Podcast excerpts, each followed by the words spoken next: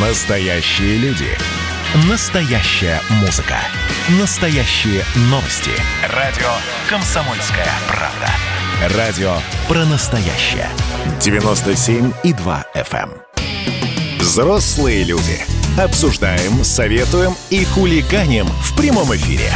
Здравствуйте, доброе утро, дорогие друзья, а кому-то уже даже добрый день мы говорим. Мы это Валентин Алфимов и Мария Баченина. Я. Машенька, привет. Да, привет, Валя, доброе утро, друзья мои. Сразу же э, берем себя в руки, да, потому что, ну, обратной дороги нет. Знаешь, это такой... Можно не себя, а кого-нибудь другого взять? а, это вообще полезно даже. Не можно, а полезно.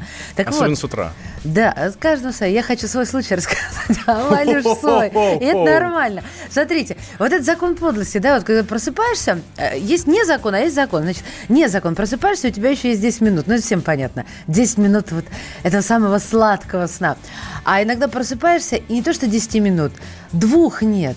И вот это просто такой самый час ха, когда нужно брать себя, а не кого-то в руки. Там на себя времени не остается. В общем, обратной дороги нет, однозначно, поэтому идем и смотрим нас на YouTube. Прямая трансляция, радио «Комсомольская правда», взрослые люди. Смотрим, лайкаем, да, чтобы мы находились гораздо проще, чем все остальное. И переписываемся. А еще у нас есть WhatsApp и Viber. Плюс семь девятьсот шестьдесят семь двести ровно девяносто семь ноль два. Это их номер. Или там номер телефона, например, 8 800 200 ровно 9702. Давайте с огромным удовольствием с вами пообщаемся. А нам очень-очень-очень интересно э, и важно ваше мнение.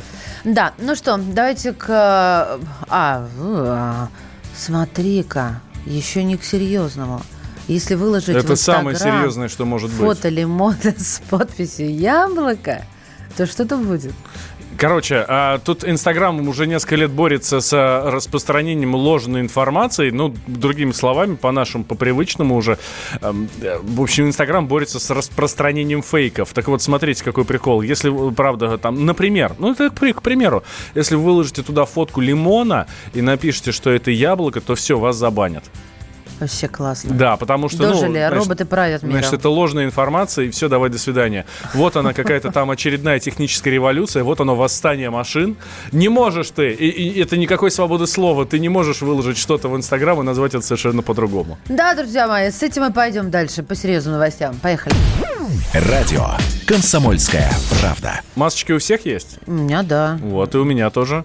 У меня в машине, дома, на выходе. Везде санитайзеры. Дома на входе. Перчатки. Ну, это вход и выход у меня в доме. А. а, У меня невозможно, знаешь, разделить. Хотя вот в учреждениях э, массового посещения так делают. Ну что, с сегодняшнего дня, сегодня я напомню, 28 число у нас, что это среда? Да, среда. Мы же недавно говорили понедельник. Вот время летит.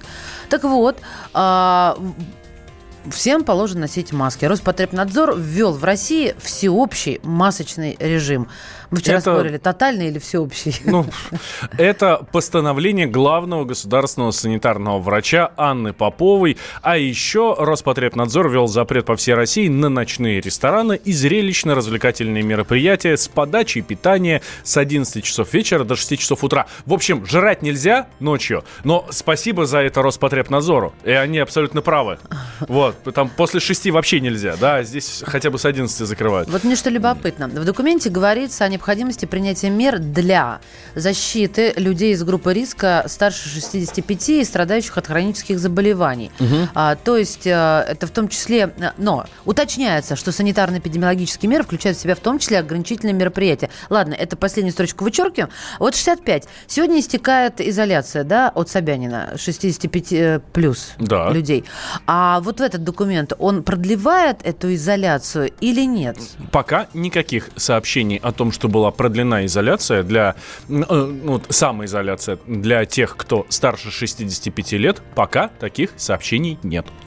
У нас на связи заведующая А мы очень кафедрой. внимательно следим за блогом Сергея Собянина, э, где он выкладывает всю последнюю информацию. Самый большой поклонник. Я сейчас даже открою сейчас. Ну что? Заведующая кафедрой инфекционных болезней Российского университета дружбы народов Галина Кожевникова. Галина Михайловна, здравствуйте. Доброе утро. Галина Михайловна, как вы считаете, это своевременно и вообще разумно вводить сейчас всеобщий масочный режим? Я не, не предлагаю вам критиковать Роспотребнадзор, но вот с точки зрения специалиста, как вы считаете? Да, я считаю, что тут э, критиковать нечего, и вообще это нужно было, наверное, чуть раньше даже сделать. То есть не своевременно, что... нужно было раньше? Да, да. То Почему? Потому что, э, ну, во-первых, потому что это э, на сегодняшний день единственный такой метод защиты от передачи инфекции. Ну, нам же не хочется уходить опять на самоизоляцию, вообще не ездить в транспорте, то есть вот эти жесткие меры. Поэтому mm-hmm. это сейчас э, такой вариант достаточно мягкий, но эффективный. Если бы еще вот э, наши граждане соблюдали это, то эффект был бы еще больше. Ну, как соблюдай, не соблюдай, все равно получишь штраф. Ну, не все равно, а если не соблюдай, да. Э, ну, да, да. А потому а что вот... Вот, э, вот эти вот меры, они как бы, э, ну, на сознательность не получается воздействовать, поэтому вводятся штрафы. А, как говорится, внимание, вопрос. Захожу я в транспорт угу. без маски. Ой, нет, простите, в маске, но угу. без перчаток, о которых в этом документе ничегошеньки не говорится. Значит, про э, перчатки. Я еще когда-то давно говорила свое мнение о том, что перчатки э, с точки зрения эпидемиологии это не главный компонент, потому что Э, коронавирусная инфекция – это классическая инфекция, которая передается, ну, воздушно-капельным, называется аэрозольно-капельным. Есть работы э, и есть доказательства о том, что какое-то время вирус находится на поверхности, но э, если вот сравнивать э, значимость эпидемиологическую, то, конечно, перчатки, ну, мойте руки э, дезинфицирующими средствами, обрабатывайте. Потому, ну, с моей точки зрения, перчатки это не обязательный компонент для введения. Главное, если вы на улице, то старайтесь не трогать лицо до того момента, когда руки помоете, да? Да, ну, ну лицо не трогать, вообще не, поменьше касаться вот поверхности, где э, другие граждане были. Ну, конечно, лицо не трогать. А, Галина Михайловна, вот угу. сейчас мы каждые сутки бьем рекорды. Я уж сегодня даже не стала смотреть, чтобы настроение себе не испортить с утра. Угу. Как вы считаете, а, дойдем до какого, до, до какой цифры можем дойти в сутки? Вот... Ну, это, это очень сложно сказать, ну, до, как, до какой цифры можем дойти. Сейчас у нас, э, ну, до 20 тысяч, например, если мы поставим себе. Ну, я имею в виду по России. То есть на сотни не ну, пойдет? Э, да нет. Счет. Нет, нет. Угу. нет. Да, Галина Михайловна, спасибо вам большое. Угу. Галина Кожевникова, заведующая кафедрой инфекционных болезней Российского университета дружбы народов, была с нами на связи. А эту цифру в 20 тысяч э, уже называли и называли не раз эксперты еще месяц назад, когда, не, когда было там максимум 10 да, за угу. сутки. Вот, и говорили тогда, да, что двадцаточка будет, будет 20. Ужас, и, слушай, я не хочу. И вот все вот сразу вот там такие типа, ой, ой, что вы там нагоняете, страх и все такое. Но, с, с другой стороны, на эту ситуацию тоже можно посмотреть, и э, нам об этом и власти регулярно говорят, ну и в принципе как... Э, в принципе, вполне логично, чем больше тестов, тем больше информации. Чем больше информации, тем больше цифры. Но Лучше уж меня так, это не чем, утешает. чем Жутко, Ничего конечно, у нас. Так, у нас что сейчас? Давайте посмотрим. На календаре, значит, 28 Данные пока на ленте... А, данные пока не обновились у меня вот на Яндекс ленте. А, и, в общем-то, ну, вижу прирост. В любом случае прирост. Более точную информацию вас сейчас просто не буду путать. Дам, когда она обновится, обязательно. Так, а, продолжим мы с вами по поводу а, коронавируса, да? Да, да, да, да, да, конечно. Будем говорить. А, конечно, тут смотрите, а, как раз э, эксперты говорят о том, что в ноябре будет всплеск. Ну, вот, ну в частности, об этом, э, ну, об этом говорят медики и э, экономисты, директор Института экономики и здравоохранения Лариса Попович поясняет, почему в России госпитализаций больше, чем в других странах. А есть действительно такая статистика. У нас, конечно, и смертность очень высокая. Да, у нас и госпитализация не везде. Он скорая привезла больных ковидом к зданию Минздрава Омской области 10 часов возили людей. 10! Вот. 10. И после скандала все-таки нашлись места. Нашлись. Каким-то волшебным образом. Ну, ты так говоришь, как будто эти места себе чиновники загробастали конечно, в карманы. Конечно. И, а, ты сидят, и лежат, и лежат там отдыхают. Считаешь, не между, а прям под страхом. Валентин, Койки должны быть. И не волнуйтесь. Значит, их надо создавать. Вот, вопрос к чиновникам. Круг замкнулся. Да? Ладно, сейчас передохнем а, на песне, а затем вернемся к теме. Таблетки подъедены, марки тоже наклеены. Тишина в холодильнике, на дачу смылись родители. Она жует свой орбит без сахара и вспоминает тех, как плакала. Она жует свой орбит без сахара и ненавидит тех, как плакала. Автоответчик пишет послание. CD поставлен на паузу. Родригес будет жить еще долго. А Дюк Нюкем должен умереть. Она жует свой орбит без сахара И ненавидит тех, как он плакала. Она жует свой орбит без сахара И вспоминает тех, как он плакала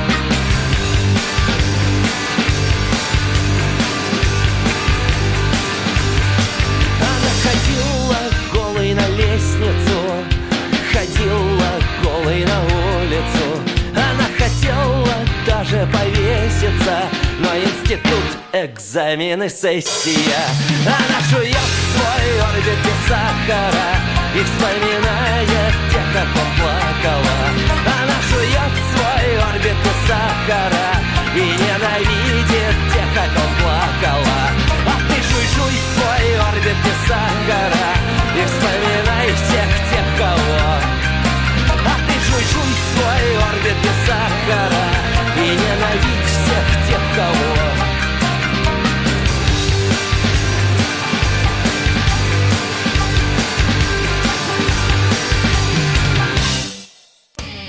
Взрослые люди.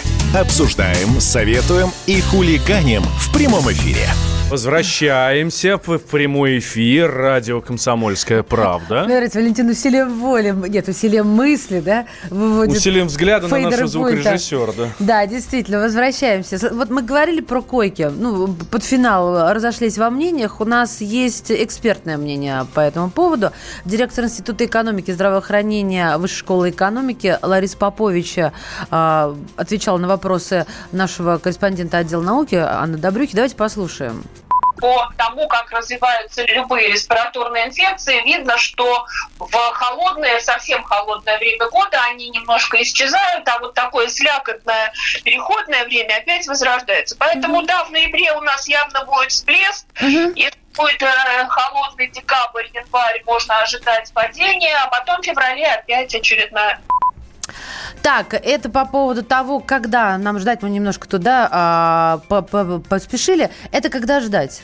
Когда ждать всплеска, а затем уже, а, когда пойдет на спад, а, что цифры заражений в ближайшие Мне так месяцы нравится, я все время, я все время будет. экспертов слушаю, которые и у нас в эфире, и не у нас в эфире, вообще там, ну, где-то на информационных лентах. Ага. Вот, например, в сентябре. Что они говорят в сентябре?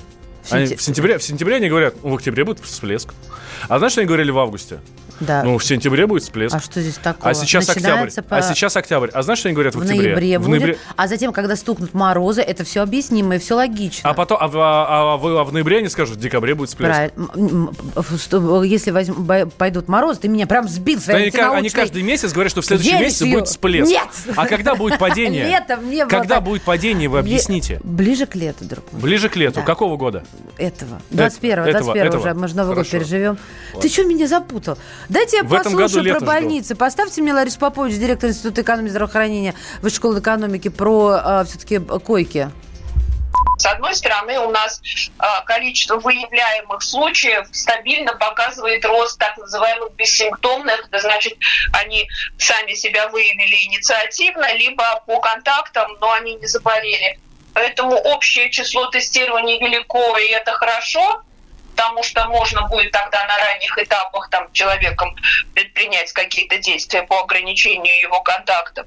А то, что а, мы госпитализируем по частоте больше, чем в других странах. Связано ли это с тем, что у нас более тяжелые случаи? Я не думаю. Я думаю, это связано с тем, что мы просто на других немножко этапах. другие критерии отнесения к госпитализации. И это хорошо, потому что пока Россия по-прежнему держит 118 место по летальности, имея четвертое место по количеству случаев. Это очень хорошее соотношение, это просто замечательное соотношение, но вот главное не сорваться. Итак, это было мнение, экспертное мнение директора Института экономики и здравоохранения Высшей школы экономики Лариса Попович. А меж тем, страховые компании активно-преактивно, и это еще было, как вы говорите, в первую волну, продвигают полис от коронавируса. Там тогда таких цифр больших не было. Сейчас аж 6 нулей.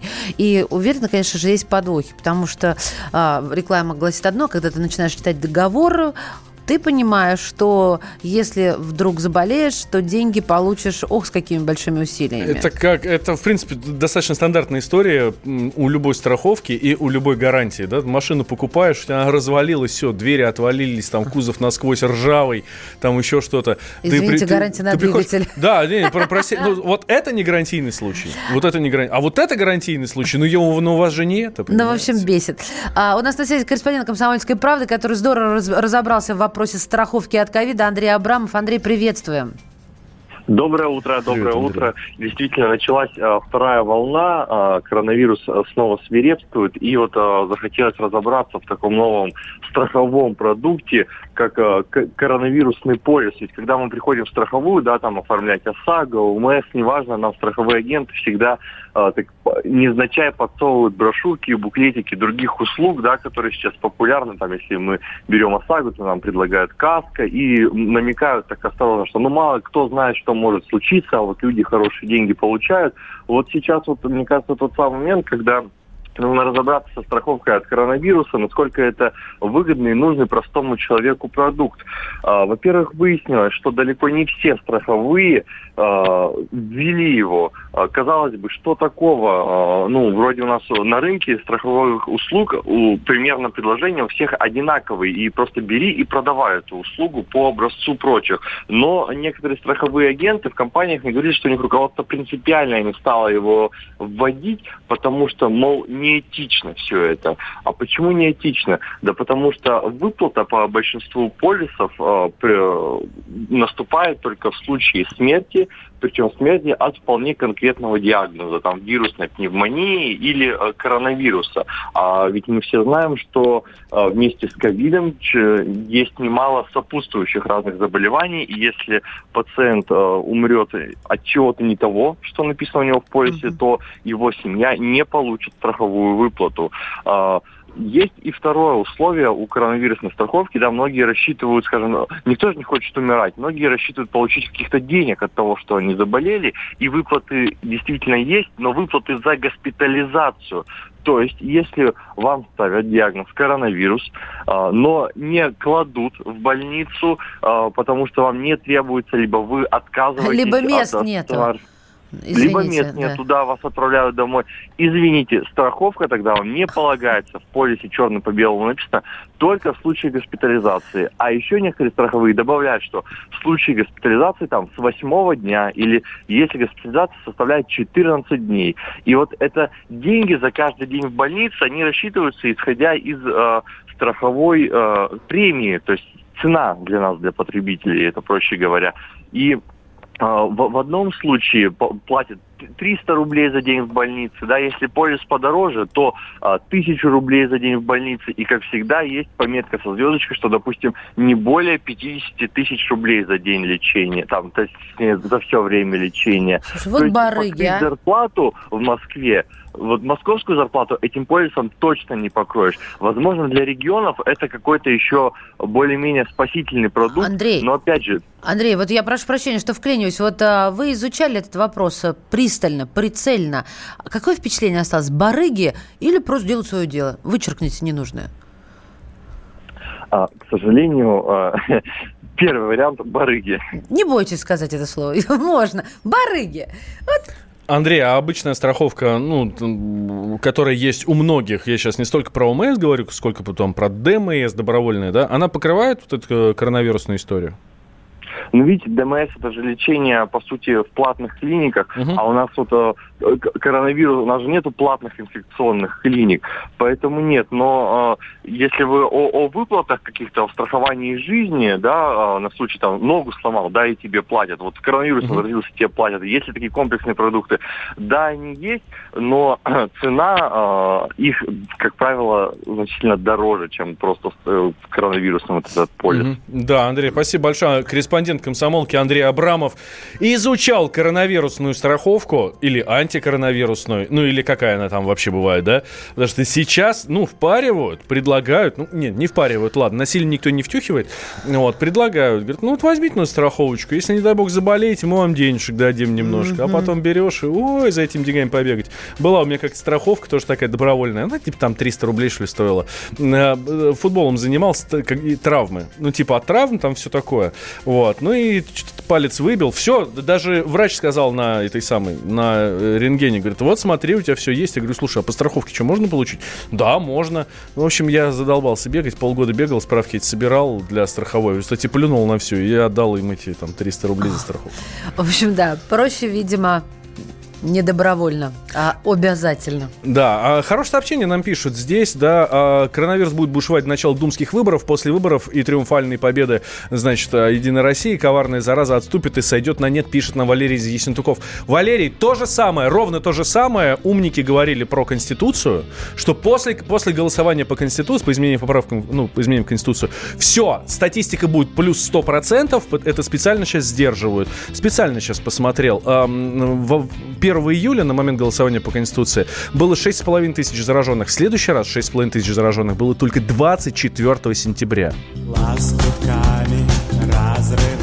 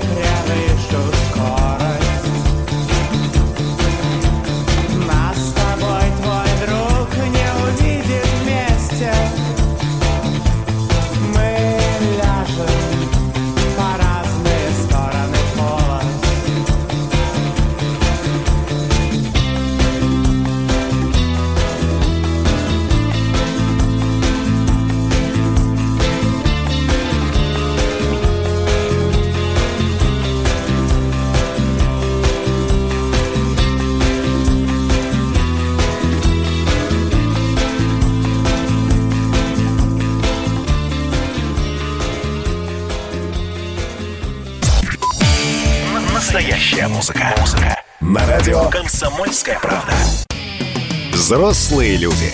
Обсуждаем, советуем и хулиганим в прямом эфире.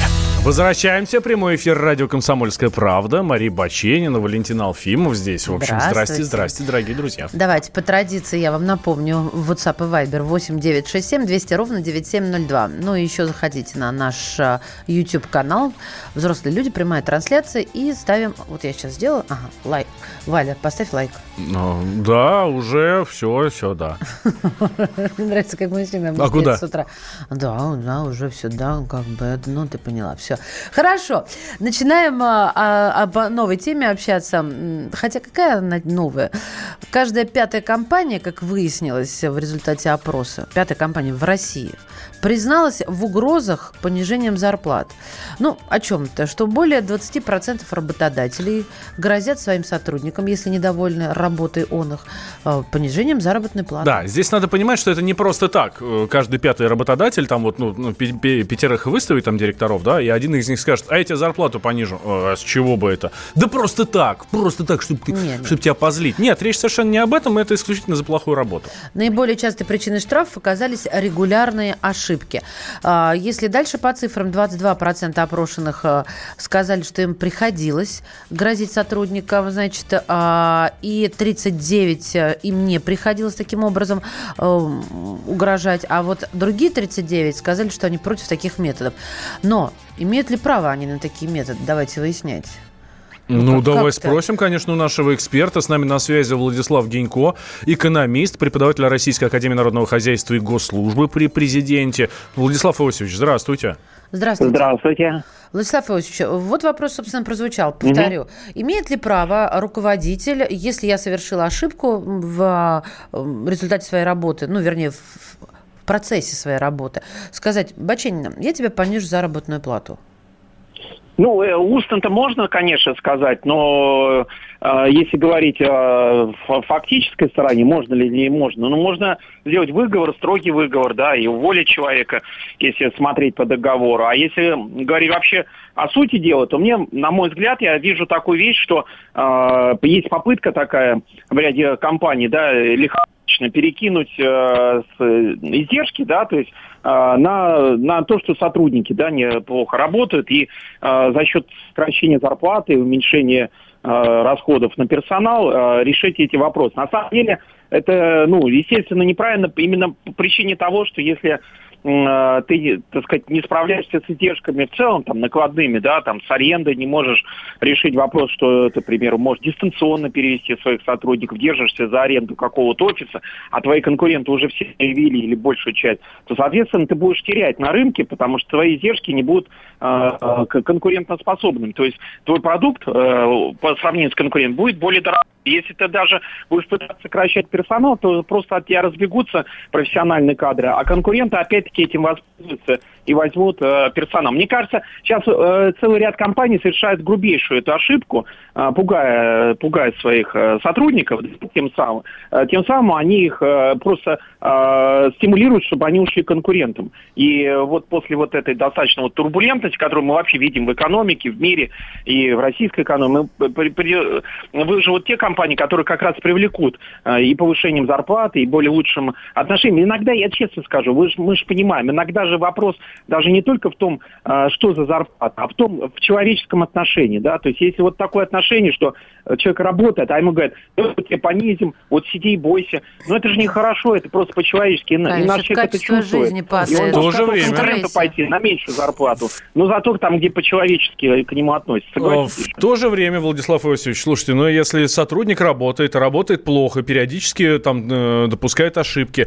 то почему работодатель должен все это дело спускать просто так на тормозах? Почему спускать? Штрафы? Ну, здесь опять-таки вопрос. э, Человек плохо работает, значит, э, он в чем-то хорош, хорошо работает, в чем-то плохо, значит, работодатель надо найти ему применение в том, в чем он хорошо работает. То есть он просто может быть не на своем месте, может быть, э, не те его навыки задействованы. Опять-таки, это вопрос кадровых служб, которых в некоторых компаниях э, очень большие, знаете, там целый отдел есть. Вот они пусть и думают, как человека наиболее эффективно мотивировать, значит, занять и так далее. То есть это опять-таки тоже вопрос к организации. Почему человек плохо работает? Это не только сам человек. Человек может работать по- хорошо, просто он, значит, не на том месте, не те его э, навыки применяются в организации. Другие надо применять навыки. Друг- с другой стороны к нему как-то подойти и понять, что- чем он может быть полезен организации. Так что.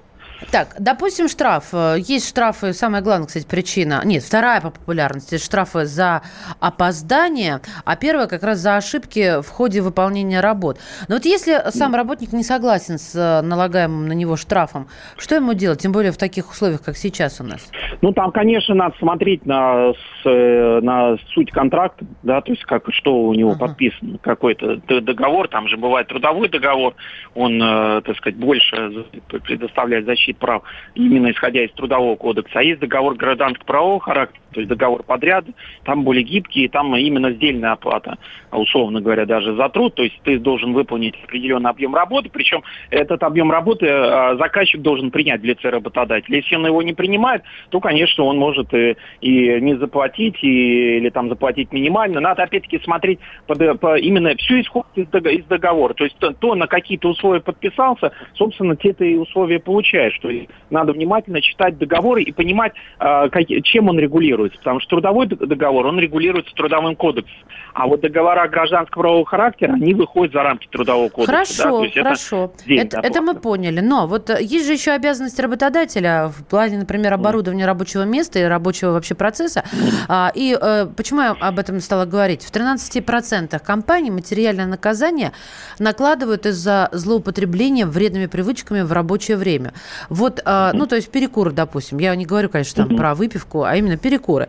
А где это злоупотребление начинается? Это от скольки сигарет в день, от скольки перекуров? И а, что в этом случае обязан сделать работодатель? Или работник должен ну, это все забыть нужно про зафиксировать, привычку? конечно. То есть нужно зафиксировать э, требования, да, то есть и здесь, если они только устно озвучены, то устно это э, не имеет э, такой правовой силы, да, то есть это должно быть зафиксировано, и в этом плане работодатель должен понимать, что если он делает э, такой шаг, да, то есть Э, вводит штрафы или э, сокращать зарплату, то он должен это мотивировать тем, что работник заранее согласился, что есть такие условия. А если эти условия не прописаны в договоре, он говорит, вот, э, как вы правильно сказали, а сколько выкурил сигарет, а что он сделал, а что такое вредная привычка, и как она реализуется, то, соответственно, все это устно и человек может оспорить. Конечно, он может Понятно. прийти оспорить и сказать, что в договоре это не описано, вы будете штраф, вы, значит, э, сокращаете зарплату или угрожаете сократить зарплату. А как это, собственно,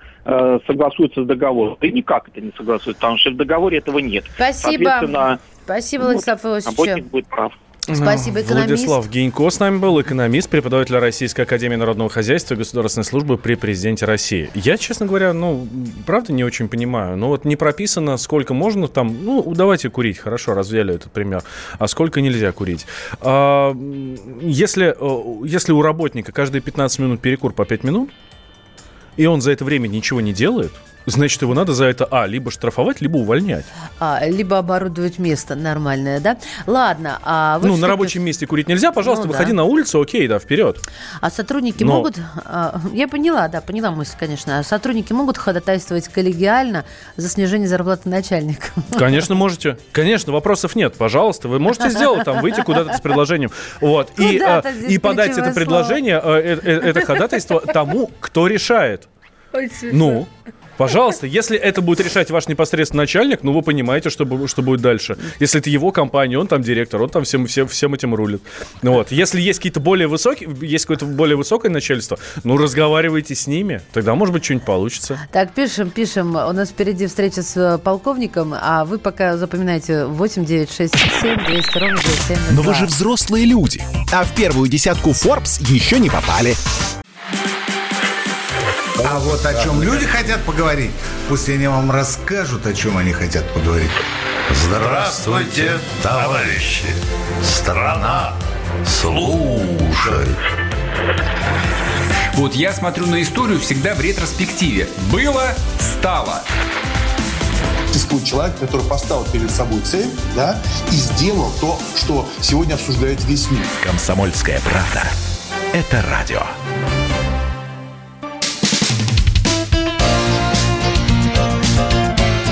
Говорит полковник. Нет вопроса, на который не знает ответа Виктор Баранец. Потому что Виктор Николаевич не только наш военный обозреватель, а еще и человек с очень богатым жизненным опытом. Здравия желаю, Виктор Николаевич. Доброе утро, Виктор Николаевич. Здравия желаю, ребята. Доброе, доброе утро. Ну, давайте обсудим. У нас тут есть модель телеведущая Алена Водонаева. А, не знаю, представляете, как она выглядит вообще? Да, конечно, Знаете, конечно, да, ее? конечно, конечно. Вот. Девушка опоздала на встречу, потому что повздорила с таксистом. Ну, казалось бы, вздорная модель, капризная. Нет, таксист дебил. Извините, я уже ярлык повесила? Да? Ну, не сниму. Нет, не просите. А она попросила его надеть маску, да, что, мол, хочет ехать в безопасности. Он отказался, и более того, он остановил автомобиль посередине дороги и высадил, сказав, что вызывайте девушка другого таксиста, который может ехать хоть в противогазе. Вот что бы вы на ее месте сделали, Виктор Николаевич, с этим таксистом? Ну что, если бы я был такой же принципиальный, как Водонаев, я бы тихо вышел, оплатил тот участок дороги, который э, за мной уже причитается, и вышел. Дорогие друзья, ну, понятно совершенно, что мы все сейчас спасаемся от ковида, на всех углах все должны ходить в маске. Да, да, да, да, очень многим это не нравится, чего только я не начитался, не слышался за последнее время. Но если такие правила рекомендованы, если таксисты должны ходить. Я вот, кстати, ездил несколько раз, не встречал ни одного таксиста, у которого масочка там на рту не, не, на носу не торчала. Э, так что в данном случае я... Э, э как бы не относился проблемно к Водонаевой, я все-таки считаю, что в данном случае принципиальность правильная. Тут буквально на днях э, наш коллега, из радийной редакции тоже как раз к нам в, в рабочий чатик выложил видео, где ругается с таксистом. Ну, не ругается, нет, просит таксиста, наденьте, пожалуйста, маску, наденьте, пожалуйста, маску. Он говорит, да я там типа здоровее, чем вы все вместе взяты. Ну, это слова, На... Валентин, конечно, да. ну, слова, да, да, да. Вот, наденьте, пожалуйста. Ну, в результате таксист все-таки надел, потому что для того, чтобы, для того, чтобы вы ехали спокойно. А у меня да. был случай, ребят, знаете, какой? А, буквально вчера я ехала или позавчера, не суть. Он едет в маске, ну, мы разговариваем разговорились, такой русский парень, и да. э, говорит, что я, у меня понизился вчера очень сильно рейтинг. Ну, это же зависит от наших оценок, да, все помнят. Да, да. А я говорю, а в чем дело? А мне все ставили без маски, без маски, там есть вопрос. Водитель был без маски, чем вы недовольны? Но самое смешное, он говорит, что все люди, которых я вчера возил, были сами без масок. Угу. Вот так. Ну, это э, легендарный российский бардак.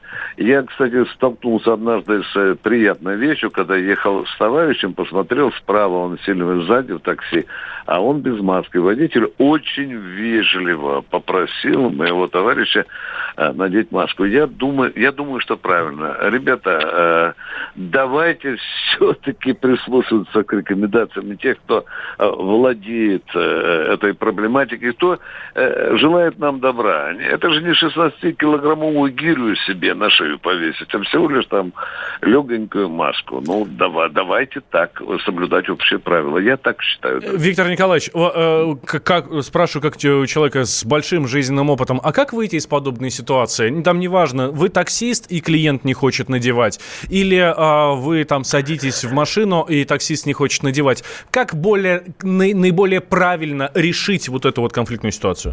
Э, друзья, ведь э, такие конфликтные ситуации случаются и случались уже миллион раз не только когда на нас ковид напал, да, Э, ну, бывает так, что, допустим, девушка садится в такси, ему ей, ей, ей показалось, что водитель невменяемый. Или бывает такой каприз, что ну, в салоне невероятно пахнет бензином и, и так далее, или другие Или парфюмом, парфюмом парфюмом. Да, да. Ну что, ну разойтись спокойно, э, если вы уже заплатили деньги, э, ну часто так не бывает, по результатам надо только платить. Э, пассажир имеет право на претензию, и пассажир чаще всего прав, конечно, надо спокойно э, выйти, даже если там вслед вам стреляют железобетонными матюками. Спокойненько, компромисса, не нагнетая. У нас и без того много поводов для свары грызни, чтобы еще вот на этом участке мы с друг другом грызлись. Хорошо, Виктор Николаевич, еще одна тема для вас близкая. Тут смекалку проявили э, военкомы э, города Курчатов, это Курская область. Э, значит, там ну, работает женщина в военкомате, и к ней на лето приехала внучка погостить, 17 15-летняя девчонка, красивая, зараза, ух. Вот. И военкомы решили, слушайте, а чем мы будем ходить, вручать вот эти повестки? Давай девчонку отправим. Потому что, ну, девчонки-то откроют, там, 100% парень, да? Парень молодой, 18 лет, там, 19. И, видите, там девочка стоит красивая за дверью. Конечно, конечно, откроет. Открывает, а она ему раз такая повесточку, и все. Короче, 30 человек она так в армию отправила. Ее даже наградили по этому поводу. Как вам история? Мгм.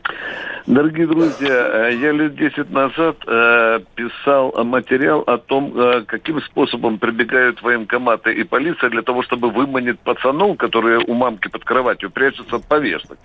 Самый оригинальный способ был в России обнаружен, когда брались проститутки, и они э, в виде приманки э, работали вместе с полицией военкомат. Тоже их выставляли перед дверью. Или они писали, или звонили. Вася, ты помнишь, у нас была такая любовь, ты меня забыл. Приходи вечером в клуб на свидание. Там, его и вязали. Дорогие друзья, я читал эту ситуацию. Я даже комментарий написал. Э, И я написал, что военком, в общем, нарывается на очень серьезный выговор. Во-первых, девочка не является штатным сотрудником военкомата. Раз – повестка является служебным, если хотите, государственным документом. И вручать ее не штатному сотруднику военкомата нельзя. В-третьих, а мы знаем, девочка ковидом больна или нет, есть ли у нее справка или нет. Может, она как раз и заразила э, вот этих всех 30 ребят, которых якобы она привела.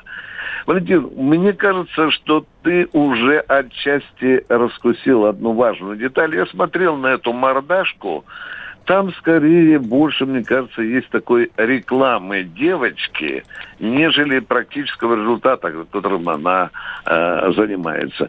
Я, э, дорогие друзья, недопустимо посторонних людей привлекать к разносу повестки. Тем более, что Генеральный штаб уже выпустил несколько директив, которые четко прописал, кто как вручает повестки. Кстати, чтобы вы знали, ребята, еще задолго до призыва, за полгода, каждый военкомат знает мобильник, знает место прописки призывника, знает его электронную почту и так далее. И вот э, проблема разноса повесток, я не знаю, почему она существует. Я слежу за обеими призывными кампаниями этого года. Нигде не было такого, чтобы э, опять существовала проблема разносок и так далее. Было, было когда-то, когда мы 80-летних бабушек просили разносить повестку. Но эти бабушки на контракте были в военкомате, тут ничего не скажешь. А в данном случае, мне кажется, это такая э, какая-то сумасбродная забава, э, которая, от которой можно по шапке военкому получить от генерального штаба, или в частности от э, главного организационного мобилизационного управления. Пока я так вижу проблему с призывом шутить не надо. А то благородное дело на поверку может оказаться трагедией. Точка. Спасибо вам большое, Виктор Николаевич. Друзья мои, военный обозреватель «Комсомольской правды». Виктор Николаевич Баранец был у нас Здесь в уже не только как человек с богатым жизненным опытом, но и как военный обозреватель. Представила себе Курский военкомат, в котором я бывала не раз, родину свою и проклятие от этих призывников. Она, кстати, даже в соцсети была вынуждена закрыть, столько ей угроз. Захейтили, захейтили, да. Да, поступила. Но я не понимаю, как на каникулах можно вот этим промышлять и время А так что, гуляешь, зашел, отдал и дальше ну, пошел. Да, Ну конечно. Да ну это даже как-то опасно, мне кажется, для жизни. Так, мы продолжим, никто не отключается. Всем хвост пистолетом и хорошего настроения. Если не делать ничего плохого, никому не сказать плохого слова, наверное, будут любить, наверное, будут уважать и, вероятно, будут брать за хвост и провожать. Да, алгоритм прост, и он является основой. Круто, замечательно и в целом просто клево, если не делать ничего плохого, никому не сказать плохого слова. Эй,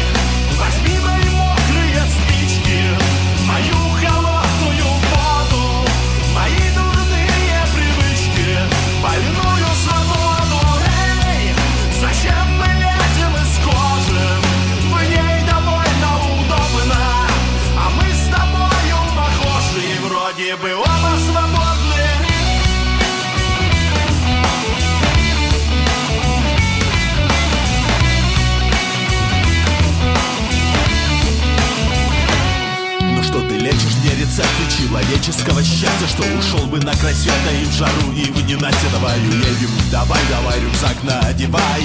Только демагогию свою не развивай. Наверное, это правда, что вначале было слово Но если разница, когда в нем толку никакого Я повторяю тебе снова и снова. Только не делай ничего плохого. Эй, возьми мои мокрые спички Мою холодную